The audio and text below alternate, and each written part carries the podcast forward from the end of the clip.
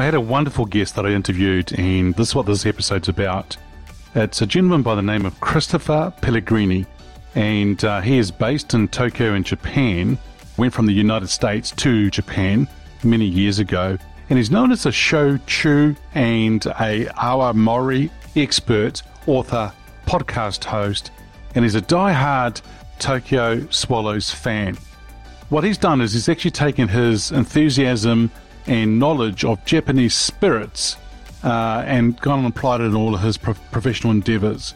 And what he did in March 2020, as the world went into lockdown, he launched a spirits business called Honkaku. And um, it's really interesting to how he talks about the different types of kind of spirits that he's actually gone and um, actually launched. So, Shochu, Awamori, and Koji uh, whiskey. So, uh, really interesting guy to to have actually interviewed, and he comes from, um, of course, Bristol, Vermont.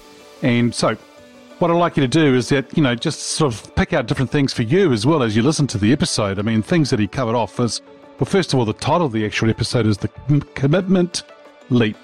The commitment to leap, really quite cool title. Put your hand up when the opportunity appears, and for a lot of us, when those opportunities appear, some people self doubt themselves, they question whether they're going to be any good, imposter syndrome comes in place. So we talk about putting your hand up, and you also talked about never giving up. Uh, never give up is what he said. And then the other one is they will vote with their feet, and he talks about two sides of a coin. Anyhow, a wonderful interview. Had a lot of great fun with him. So, listeners, let's have a listen to the interview. Welcome to Leadership is Changing. Each week, we and our guests provide information and insights through exploring leading change. This is taking your leadership to another level by finding the balance between executive excellence and personal well being through stories that inspire real change. It's time to adapt in our fast moving world when leadership is changing with your host, Dennis Giannoutsas. Hey, listeners, welcome to another wonderful episode here with the Leadership is Changing podcast. And I have a wonderful guest with me today. His name is Christopher Pellegrini. Christopher, massive welcome to you. Thank you very much, Dennis. It's a great pleasure to be here. Excellent. So I've already given the listeners a little bit of a introduction to you, but I'd love to know a little bit more about you. But before we go there, whereabouts in the world are you today? I am at home in Tokyo, Japan. I've lived in Tokyo for the last 20 years. Actually, just hit my 20, 20th anniversary last month. And wow. it's uh, home now. I've lived here longer than I ever lived in the town where I grew up, Bristol, Vermont. So, yeah, I think I'm turning Japanese. So you went from the US to to Japan direct and then it's a, it's a bit of a story, but I went to Spain first. Oh. Then uh, later I ended up in South Korea and boy meets girl. Girl wanted to live in Japan, so I followed her here. It was her idea to come to Japan, and we haven't left. We're and we're still together. Twenty years. Well, that's awesome. Yeah, yeah. Konnichiwa. Yeah, very good. Konnichiwa.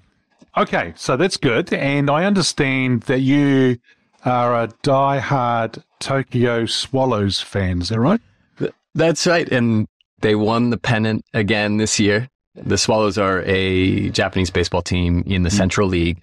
We won the Central last year and we won the Japan series, which was the first time I ever witnessed that in my tenure, during my tenure in Japan.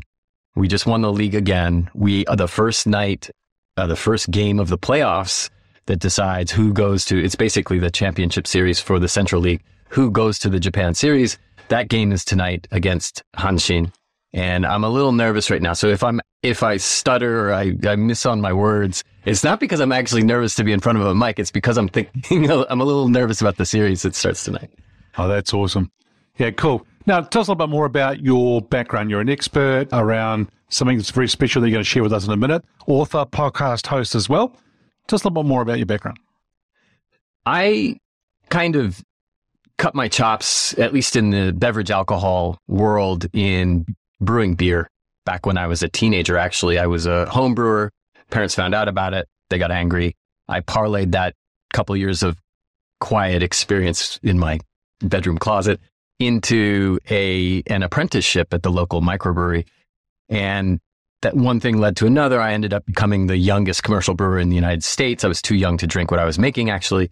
And I then, fast forward many, many years, I end up in Japan and I ran face first into Japan's indigenous spirits, which does not include Japanese whiskey. Japanese whiskey is a relatively recent iteration. It's about a century old, I guess. But Japanese shochu, S H O C H U, and Japanese awamori, A W A M O R I, those are centuries old, 500, 600 years old. And they together outsell sake here in Japan. And I was fascinated by them.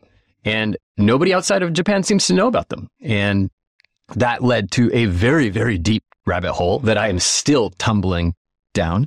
And I don't think I'll ever find the bottom because there's about 5,000 brands of these spirits produced every year.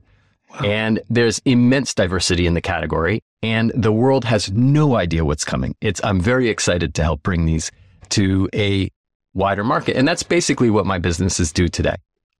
That's awesome. That's really, really cool. And it's great to hear that, you know, that you've sort of going down that rabbit hole, but still going down that hole. I mean, that's really good. Anything else around your feet, you know, your background you like to share? Anything else? Um, I am also an educator. I, before I got into business, I was an academic, hmm. essentially.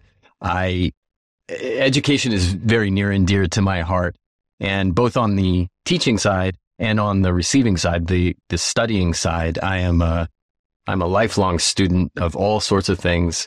I'm a very curious, curious in many senses of that word. I'm kind of a character, but I'm also the type of person who, when they find out about something new, something that they don't necessarily have all the answers to, that just gets me going and I will not be stopped. Um, that's how I approached learning about these drinks, these spirits from Japan. Yeah. It's how I've approached many things in my life. And I think education, and probably you'll hear me re- reference that many times today.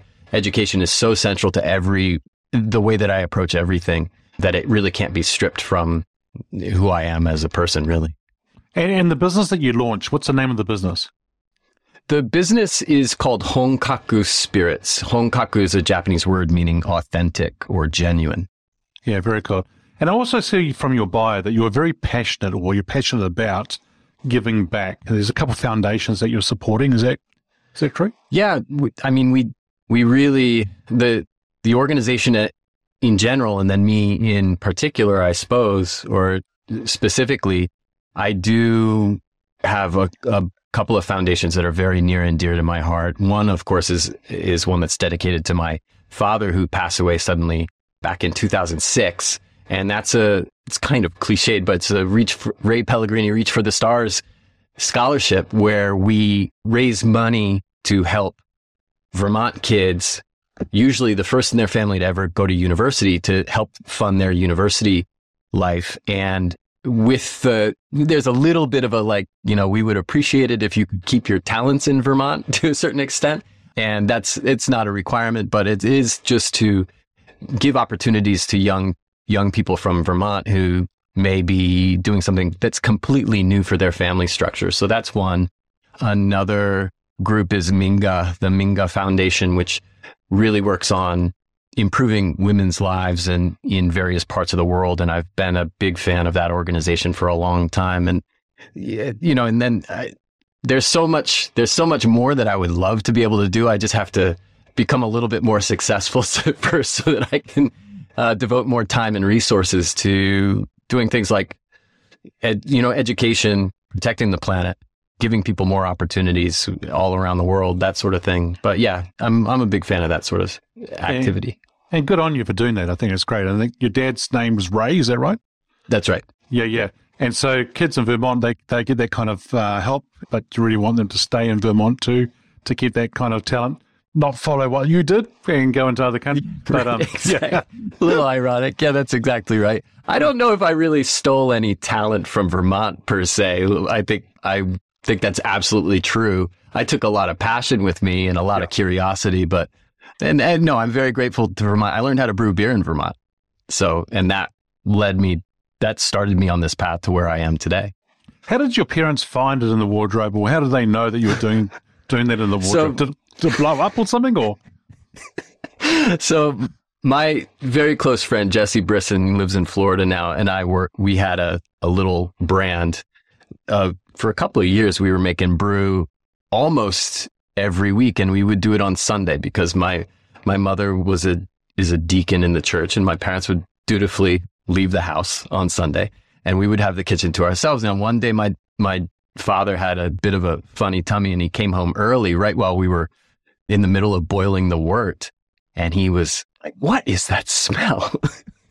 and and uh, you know that was then the you know all bets are off, and he at first he was intrigued, and then he was like, "Wait a second, I am the principal of the local high school." That's not true. At that time, he was the he was the principal of a neighboring town's junior high school. So I don't think that this is okay. I think this is illegal. And I was like, yeah, it's pretty highly, well, it's not illegal, but it's definitely not something that you want to find in the newspaper in our small town. So he's like, this has to end. So that was the end of that. It was done like that. But I was able to then go and get an apprenticeship. I went to Otter Creek Brewing, which still exists to this day. I did not burn that place down, although I, I came close a couple of times. And I went to the CEO, Lawrence Miller, and I said, I want to do this. And he's like, You're not really the type that I expect to see in here wanting to learn how to make beer. And I was like, Well, I do. And I've already made it. So he's like, I don't want to hear about it. Okay, you're hired. Let's uh, let's get you. And I learned every aspect of that business.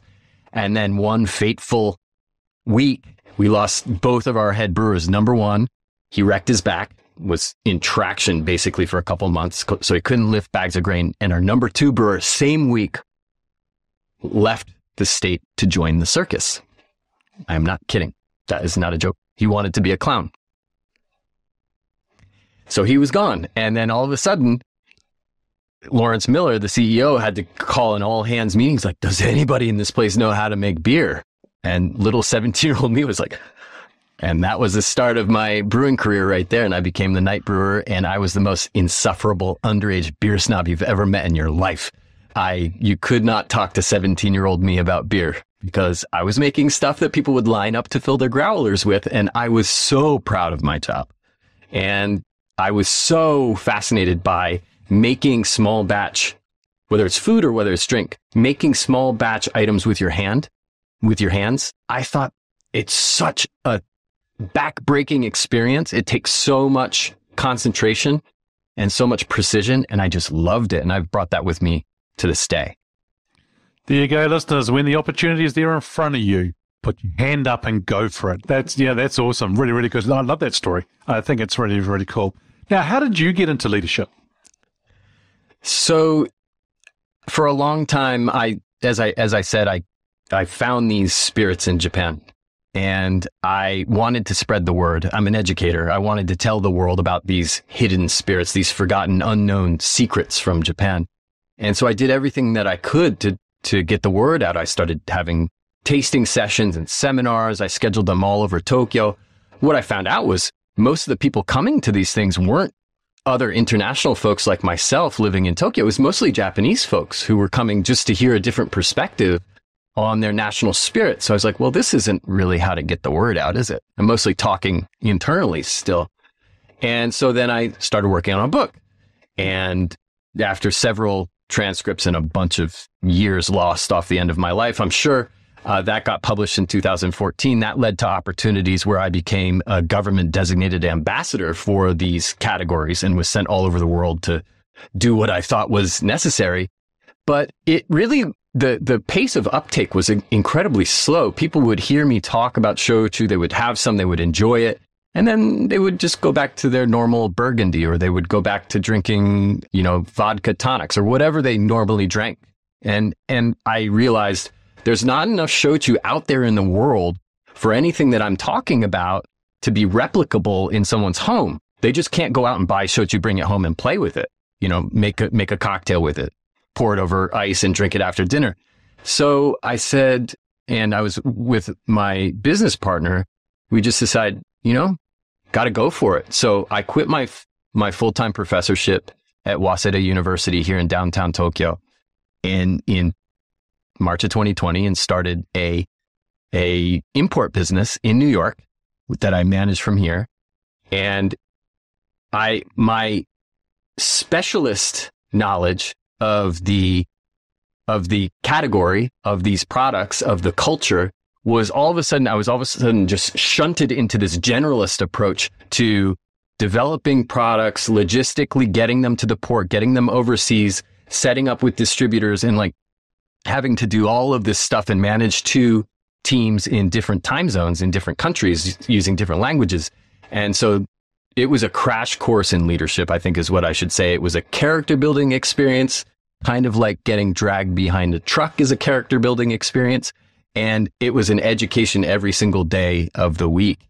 And so, yes, now I'm, I'm definitely in leadership and I am learning every experience in, informs the next project that we work on. And it's a really, really amazing process whereby I'm learning to go hyper focused on details and then immediately zoom back out and see the big picture. Mm. There's a, there's a frenetic shift from left brain to right brain that's happening like constantly.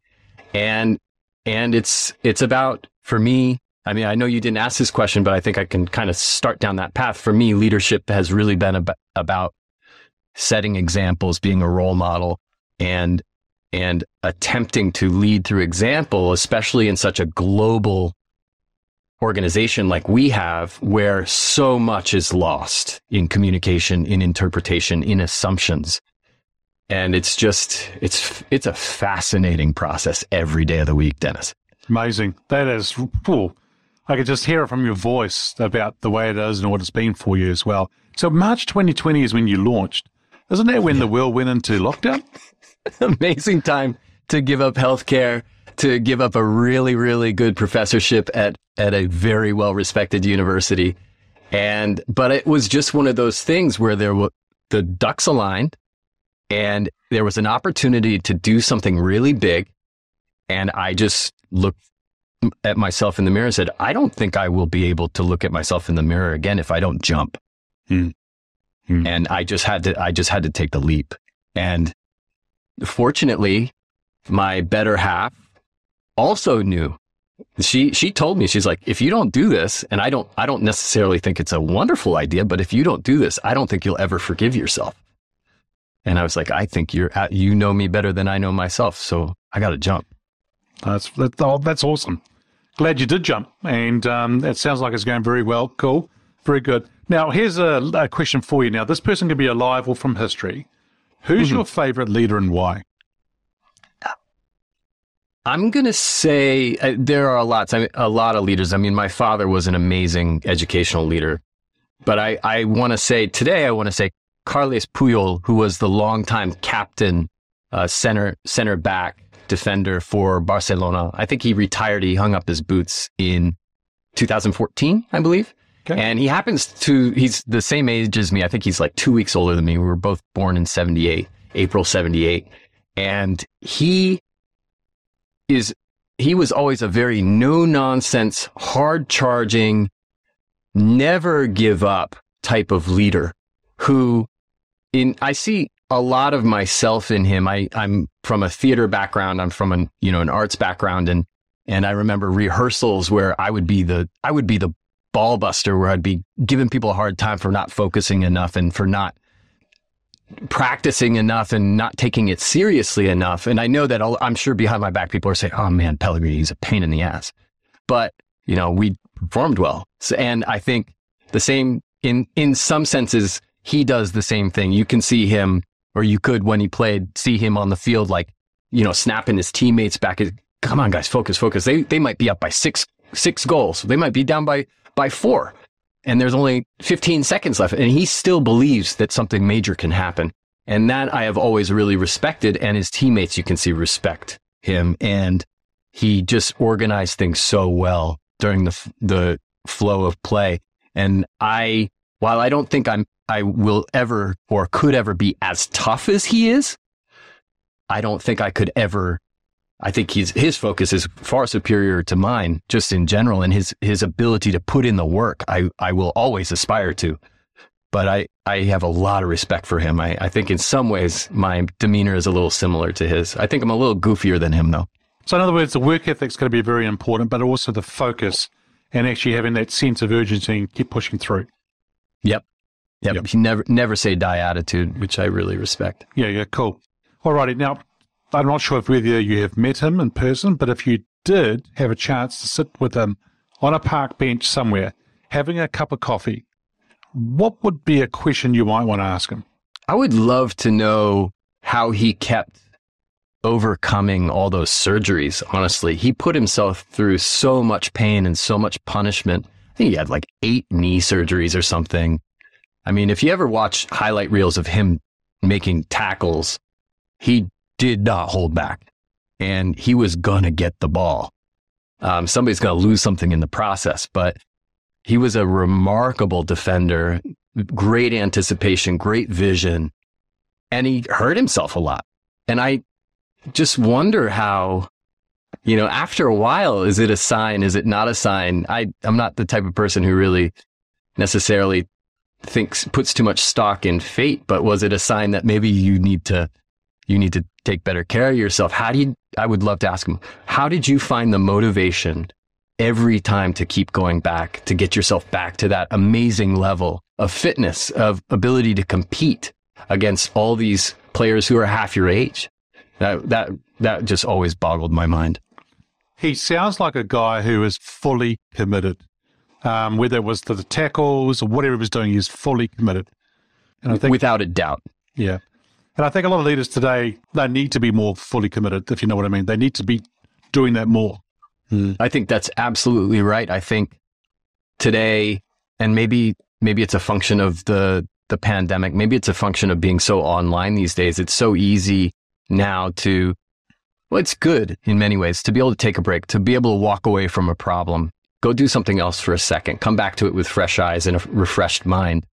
But it, at the same time, it also gives us the ability to hide a little bit more. It gives us the ability to, it gives us that an extra level of control over our time, which we might not have had before, that you have to be a little bit careful with. I think it's it's easy for that one. It's a it may be a slippery slope for some people, and I think that it's easy to lose your commitment because you can so easily be distracted.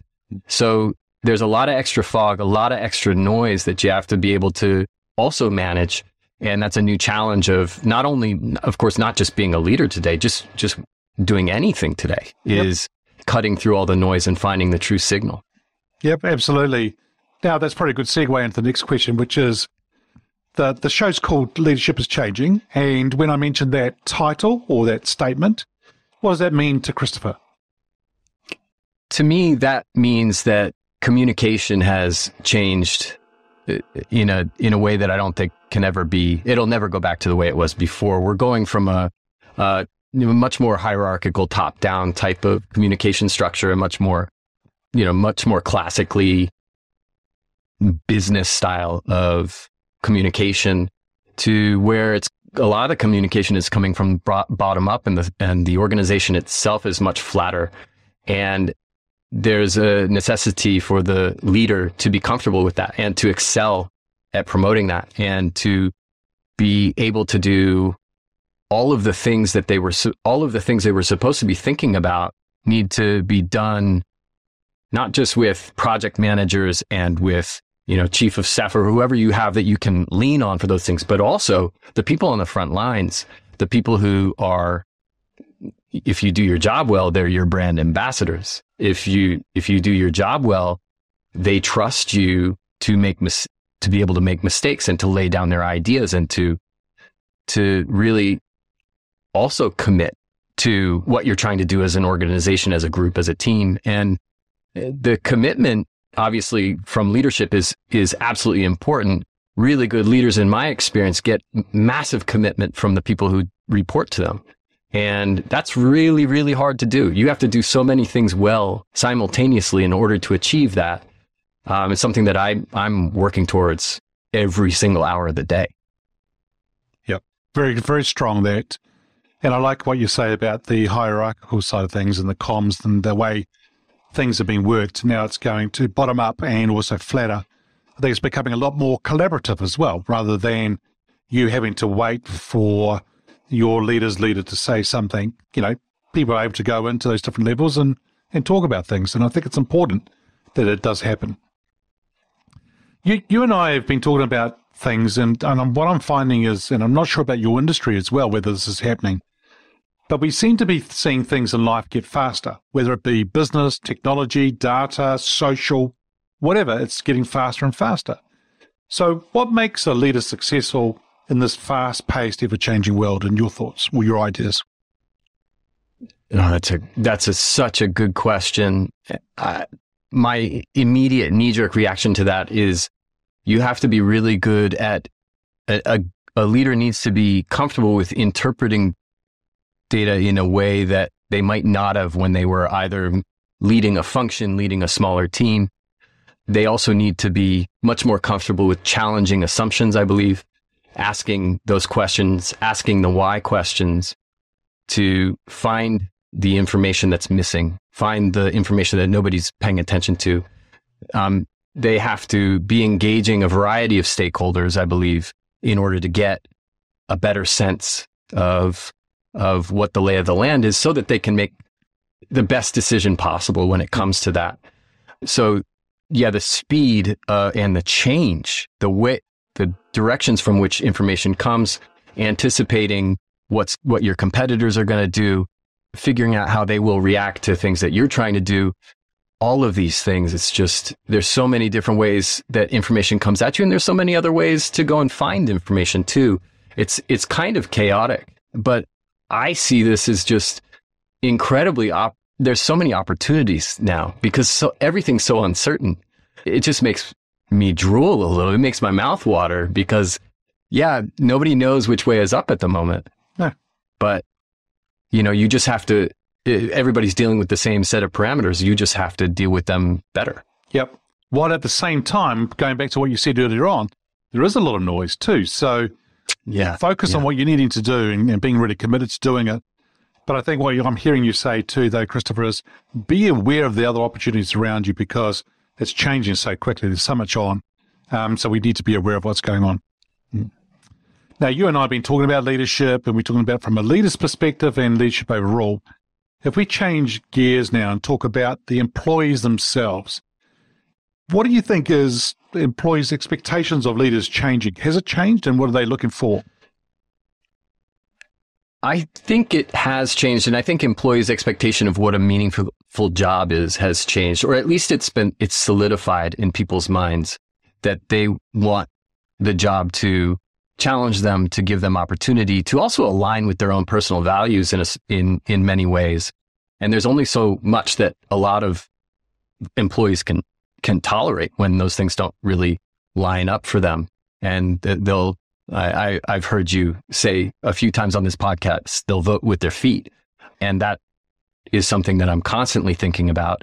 And the way that I feel like I've really come around in terms of my leadership, um, not only in terms of of shifting from a specialist to a generalist, but is also in terms of treating my employees like they're my boss and and really doing whatever I can to make sure that they feel like they're being heard, to make sure that they feel like they are a part of this decision making process, or maybe even if they're not, at least they're a part of the of the uh, the conversation, so that they can feel some ownership of it. And and then just generally making sure that they feel comfortable enough to screw up and to not constantly and this is something that I'm very in tune with because half of the team is in Japan, half of the team is in America. The the business culture is so wickedly different hmm. and risk taking is so is such there it's a very it's two sides of it's it's not even the same coin. It's two sides of two separate coins. And so just managing people's approach to the same issue, the same topic, the same challenge is something that I think is a much more common uh, function. It's not well, it's not a function. A much more common task for leaders today, as as uh, so many businesses are more global than than they used to be. Yeah, yeah, and you're right. I mean, different cultures. I could just imagine the risk being done in Japan. No, I think it would be.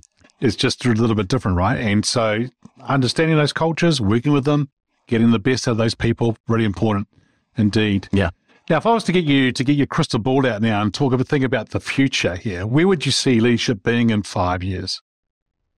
I think this communication thing that we've been talking about is something that's going to continue to be integral to to everyone's thought process as we move forward. How you how you manage a team, how you manage um, an entire organization at the enterprise level, figuring out the right ways to communicate with thousands of of people who who work with you. And I think that there's going to be a lot more reliance on video communication. There's going to be a lot more reliance on bringing bringing you know people within the organization who have content knowledge who are who are potentially thought leaders promoting them as such both internally and externally and and bringing them into the process of crafting corporate messages in some cases helping you with speeches i think there's there's going to be a, a, a, very big rethinking of how we communicate with the people to the left and right abo- of us, above us, and the people who are our direct reports. And I just don't see see that stopping, and and it's it's going to be frightening for most people involved. But it's also there's so many opportunities, you know, to really get it right. Yeah, and I think and do something really powerful. Yeah, too right. And I think well, that that that last piece you just said powerful. Yeah, because I think those who embrace it are going to just really, really see a big difference in them, uh, in their own leadership, but also their whole organization and the way that they, their brand out in the market, but also attracting talent, but also retaining the talent they've got. And oh, that is very, very powerful, as you're saying as well. Well, Christopher, it's been a real pleasure working with you and talking to you today on today's podcast or today's episode. Well, I wish the Tokyo Swallows uh, all the best for today, and hopefully that you'll keep breathing throughout the day as you get to that game and so forth. But hey, if our listeners are wanting to get a hold of you, where should they go? I'm very active on Twitter and Instagram. Chris Pellegrini on Twitter, Christopher Pellegrini on Instagram. And um, if you want to learn more about spirits from Japan, then I'm the co-host of a podcast called Japan Distilled, which we talk every, about everything from shochu and awamori to Japanese whiskey, rum, gin, eau de vie, and everything in between. So if you're that type of nerd like we are, then please join us. Awesome. Once again, uh, once again, Christopher, thank you so much for joining me on today's episode. It's been great. Thank you, Dennis. All right, listeners. Well, thanks for joining us. Until next time, bye for now.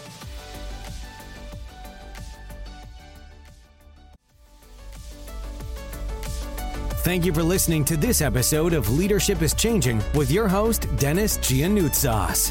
Each week, we and our guests provide information and insights through exploring leading change, inspiring executives and leaders to adapt and lead a bigger game in a fast moving world.